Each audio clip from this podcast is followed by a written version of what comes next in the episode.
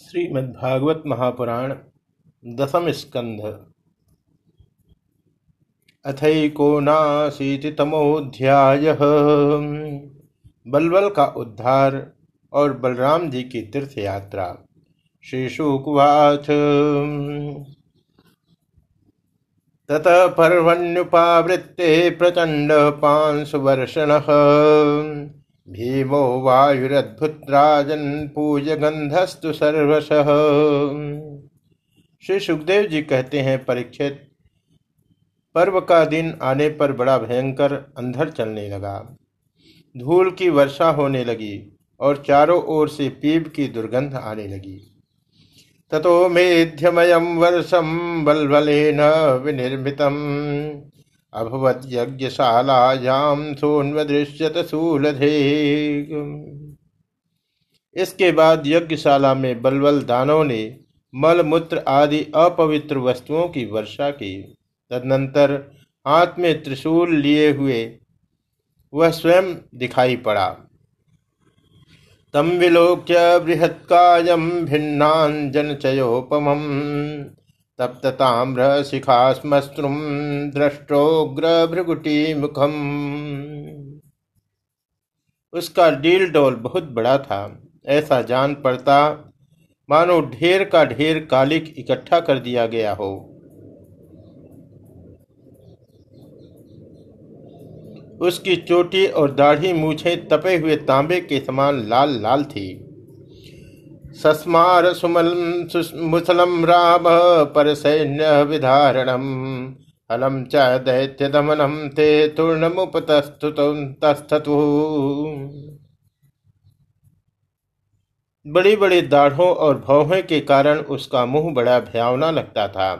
उसे देखकर भगवान बलराम जी ने शत्रु सेना की कूंदी करने वाले मूसल और दैत्यों को चीर फाड़ डालने वाले हल का स्मरण किया। उनके स्मरण करते ही वे दोनों शस्त्र तुरंत वहाँ आ पहुँचे। तमाकृष्य हलाग्रेण बलबलम गगने चरम मुसलेनाहन क्रुद्धो मूर्ति ब्रह्म द्रुहम बल।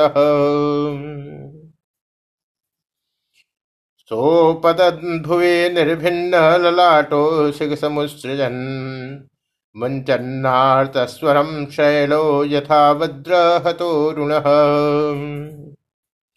बलराम जी ने आकाश में विचरने वाले बलवल दैत्य को अपने हल के अगले भाग से खींचकर उस ब्रह्मद्रोही के सिर पर बड़े क्रोध से एक मूसल कसकर जमाया, जिससे उसका ललाट फट गया और वह खून उगलता तथा आर्त स्वर से चिल्लाता हुआ धरती पर गिर पड़ा। ठीक वैसे ही जैसे वज्र की चोट खाकर गेरु आदि से लाल हुआ, कोई पहाड़ गिर पड़ा हो। संस्तुत्य मुनियो रामम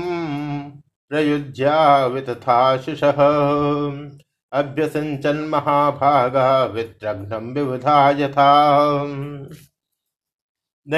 निवासी महाभाग्यवान मुनियों ने बलराम जी की स्तुति की। उन्हें कभी न व्यर्थ होने वाले आशीर्वाद दिए। और जैसे देवता लोग देवराज इंद्र का अभिषेक करते हैं, वैसे ही उनका अभिषेक किया।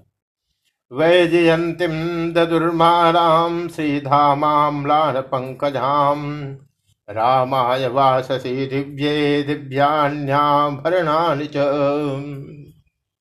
इसके बाद ऋषियों ने बलराम जी को दिव्य वस्त्र और दिव्य आभूषण दिए। तथा एक ऐसी वैजंती माला भी दी, जो सौंदर्य का आश्रय एवं कभी न मुरझाने वाले कमल के पुष्पों से युक्त थी।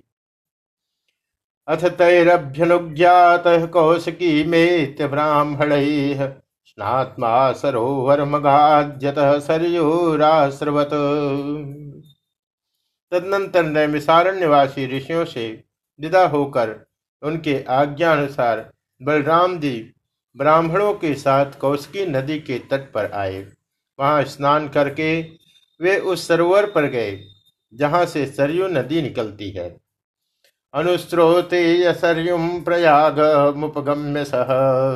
स्नात्वा संतव्य देवाधीन जगाम पुलहाश्रम वहाँ से सरयू के किनारे किनारे चलने लगे, फिर उसे छोड़कर प्रयाग आए और वहाँ स्नान तथा देवता ऋषि एवं पितरों का तर्पण करके वहाँ से पुलहाश्रम गए। गोमतीम गांडकिम स्नात्वा विपाशाम सोण आप्लुत। गयाम गत्वा पितृनिष्ठा गंगा सागर संघवे।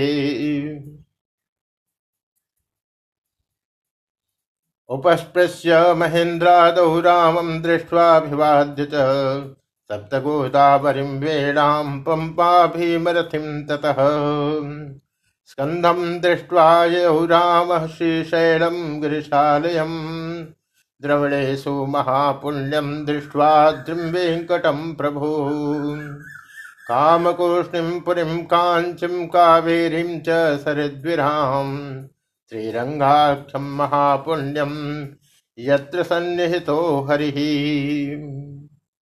वहाँ से गंडकी, गोमती तथा विपाशा नदियों में स्नान करके वे सोन नद के तट पर गए और वहाँ स्नान किया।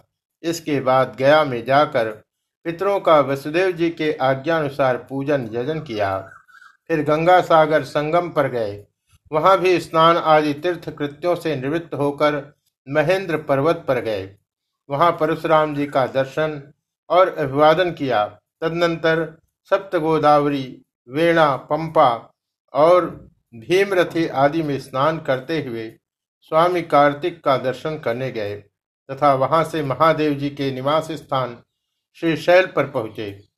इसके बाद भगवान बलराम ने द्रविण देश के परम पुण्यमय स्थान वेंकटाचल बालाजी का दर्शन किया और वहाँ से वे कामाक्षी, शिवकांची, विष्णुकांची होते हुए तथा श्रेष्ठ नदी कावेरी में स्नान करते हुए पुण्य पुण्यमय श्रीरंग क्षेत्र में पहुँचे। श्रीरंग क्षेत्र में भगवान विष्णु सदा विराजमान रहते हैं। ऋषभाद्रिम हरे क्षेत्र दक्षिणाम मथुरा तथा सामुद्रम सेतुमगमन महापातकनाशनम। वहाँ से उन्होंने विष्णु भगवान के क्षेत्र ऋषभ पर्वत, दक्षिण मथुरा तथा बड़े बड़े महापापों को नष्ट करने वाले सेतुबंध की यात्रा की। तत्रायुत मदाधेनुर्ब्राह्मणेभ्यो हलायुध। ऋतमालाम ताम्रपर्णिम मलयम च कुलाचलम। वहाँ से बलराम जी ब्राह्मणों को दस हज़ार गौवे दान की। फिर वहाँ से कृतमाला और ताम्रपणी नदियों में स्नान करते हुए वे मलय पर्वत पर गए। वह पर्वत सात कुल पर्वतों में से एक है। तत्रागस्त्यम समासीनम नमस्कृत्याभिवाद्य च। योजितस्तेन चार्थीभिरनुज्ञातो गतोर्णवम् दक्षिणम तत्र कन्याख्याम दुर्गाम देवीं ददर्शः वहाँ पर विराजमान अगस्त मुनि को उन्होंने नमस्कार और अभिवादन किया। अगस्त जी से आशीर्वाद और अनुमति प्राप्त करके बलराम जी ने दक्षिण समुद्र की यात्रा की। वहाँ उन्होंने दुर्गा देवी का कन्याकुमारी के रूप में दर्शन किया। ततः फल्गुनमासाद्य पंचाक्षरसमुत्तम विष्णु सन्निहितो यत्र स्नात्वा स्पर्शदगवायुतम इसके बाद वे फल्गुन, फाल्गुन तीर्थ अनंत शयन क्षेत्र में गए और वहाँ के सर्वश्रेष्ठ पंचाप सरस तीर्थ में स्नान किया। उस तीर्थ में सर्वदा विष्णु भगवान का सानिध्य रहता है। वहाँ बलराम जी ने दस हज़ार गौवे दान की। ततो भी व्रज भगवान केरलास्तु गोकर्णाख्यम शिव क्षेत्र सानिध्यम जत्र धुर्झटे। अब भगवान बलराम वहाँ से चलकर केरल और त्रिगर्त देशों में होकर भगवान शंकर के क्षेत्र गोकर्ण तीर्थ में आए। वहाँ सदा सर्वदा भगवान शंकर विराजमान रहते हैं। आर्याम द्वैपायनीम दृष्ट्वा सुरपारक मगाद बल तापिम पयोटनिम निर्विध्याम उपस्पृश्याथ दंडकम वहाँ से जल से घिरे द्वीप में निवास करने वाली आर्या देवी का दर्शन करने गए और फिर उस द्वीप से चलकर सुरपारक क्षेत्र की यात्रा की। इसके बाद तापी, पयोष्णी और निर्विंध्या नदियों में स्नान करके वे दंडकारण्य में आए। प्रविश्य रेवामगमद्यत्र माहिस्मति मनुतीर्थ उपस्पृश्य प्रभासम पुनरागमत। वहाँ होकर वे नर्मदा जी के तट पर गए। परीक्षित इस पवित्र नदी के तट पर ही माहिस्मती पुरी है। वहाँ मनु तीर्थ में स्नान करके वे फिर प्रभास क्षेत्र में चले आए। श्रुवा द्विजय कथ्यमानम कुरु पांडव संयुगे सर्वराजन्य निधनम भारम वेदेशितम भुव वहीं उन्होंने ब्राह्मणों से सुना कि कौरव और पांडवों के युद्ध में अधिकांश क्षत्रियों का संहार हो गया। उन्होंने ऐसा अनुभव किया कि अब पृथ्वी का बहुत सा भार उतर गया। सभीम दुर्योधनयोर्गदाभ्याम युद्धतोर्मिधे। द्वारिशन विनशनम जगावा यदुनंदन जिस दिन रणभूमि में भीमसेन और दुर्योधन गदा युद्ध कर रहे थे, उसी दिन बलराम जी उन्हें रोकने के लिए कुरुक्षेत्र जा पहुँचे। युद्धिरस्तु तम दृष्ट्वा यमौ कृष्णार्जुनावपि अभिवाद्या किम भी महाराज युधिष्ठिर, नकुल, सहदेव, भगवान श्री कृष्ण और अर्जुन ने बलराम जी को देखकर प्रणाम किया तथा चुप हो रहे। वे डरते हुए मन ही मन सोचने लगे कि ये न जाने क्या कहने के लिए यहाँ पधारे हैं। कदा पाणी उभौ दृष्ट्वा संरब्धौ विजयशिणौ मंडलानि विचित्राणी चरंता विदमब्रवीत। उस समय भीमसेन और दुर्योधन दोनों ही हाथ में गदा लेकर एक दूसरे को जीतने के लिए क्रोध से भरकर भांति भांति के पैतरे बदल रहे थे। उन्हें देखकर बलराम जी ने कहा युवाम तुल्य बलौ वीरौ हे राजन, हे विकोदर एकम प्राणाधिकम मन्ये उदयिकम शिक्षयाधिकम। राजा दुर्योधन और भीमसेन, तुम दोनों वीर हो। तुम दोनों में बल पौरुष भी समान है। मैं ऐसा समझता हूँ कि भीमसेन में बल अधिक है और दुर्योधन ने गदा युद्ध में शिक्षा अधिक पाई है।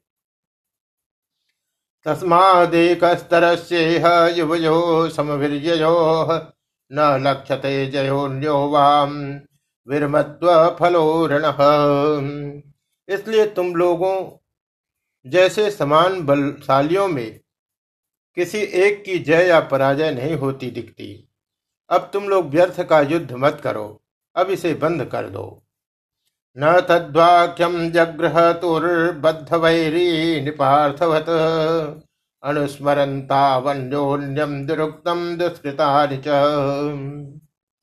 परीक्षित बलराम जी की बात दोनों के लिए हितकर थी, परंतु उन दोनों का वैर भाव इतना दृढ़मूल हो गया था कि उन्होंने बलराम जी की बात न मानी। वे एक दूसरे की कटुवाणी और दुर्व्यवहारों का स्मरण करके उन्मत्त से हो रहे थे। दिष्टम तदनुमन्वानो रामो द्वारवतीम जजौ उग्रसेनादि प्रीत ज्ञात भी समुपागत भगवान बलराम जी ने निश्चय किया कि इनका प्रारब्ध ऐसा ही है। इसलिए उसके संबंध में विशेष आग्रह न करके वे द्वारका लौट गए। द्वारका में उग्रसेन आदि गुरजनों तथा अन्य संबंधियों ने बड़े प्रेम से आगे आकर उनका स्वागत किया। तम मुनुनैर्मिषम प्राप्त ऋषियो याजयन्मुदा कृत्वंगम क्रतुभि सर्वैर्वृत्ताखिल विग्रहम वहाँ से बलराम जी फिर नैमिसारण्य क्षेत्र में गए। वहाँ ऋषियों ने विरोध भाव से, युद्धादि से निवृत्त बलराम जी के द्वारा बड़े प्रेम से सब प्रकार के यज्ञ कराए। परीक्षित, सच पूछो तो जितने भी यज्ञ हैं, वे बलराम जी के अंग ही हैं। इसलिए उनका यह यज्ञानुष्ठान लोक संग्रह के लिए ही था। तेभ्यो विशुद्ध विज्ञानम भगवान व्यतरद विभु ये नैवात्मन्यधो विश्व आत्मान विश्वगम विदु। सर्वसमर्थ भगवान बलराम ने उन ऋषियों को विशुद्ध तत्व ज्ञान का उपदेश किया, जिससे वे लोग इस संपूर्ण विश्व को अपने आप में और अपने आप को सारे विश्व में अनुभव करने लगे। स्वपत्न्यावभृत स्नातो ज्ञात बंधो सुहृदृत रेजे स्वद्योषणे वेन्दु। सुवासा सुष्ठवलंकृत इसके बाद बलराम जी ने अपनी पत्नी रेवती के साथ यज्ञांत स्नान किया और सुंदर सुंदर वस्त्र तथा आभूषण पहनकर अपने भाई बंधु तथा स्वजन संबंधियों के साथ इस प्रकार शोभायमान हुए, जैसे अपनी चंद्रिका एवं नक्षत्रों के साथ चंद्रदेव होते हैं। दृग्विधान्य संख्या बलस्य बलशालिन। अनंत प्रमेय माया मर्त्य संति परीक्षित भगवान बलराम स्वयं अनंत है। उनका स्वरूप मन और वाणी के परे है। उन्होंने लीला के लिए ही यह मनुष्यों का सा शरीर ग्रहण किया है। उन बलशाली बलराम जी के ऐसे ऐसे चरित्रों की गिनती भी नहीं की जा सकती। यो निस्मरेत रामस्य कर्माण्यद्भुत कर्मण सायं प्रातरनंत विष्णु सदयितो भवेत। जो पुरुष अनंत सर्वव्यापक, अद्भुत कर्मा भगवान बलराम जी के चरित्रों का सायं प्रातः स्मरण करता है, वह भगवान का अत्यंत प्रिय हो जाता है। इति श्रीमद्भागवते महापुराणे पारमहंस्यां सहितायां दशम स्कंधे उत्तरार्धे बलदेव तीर्थयात्रा निरूपणम नाशीति नाशीतितमोऽध्यायः।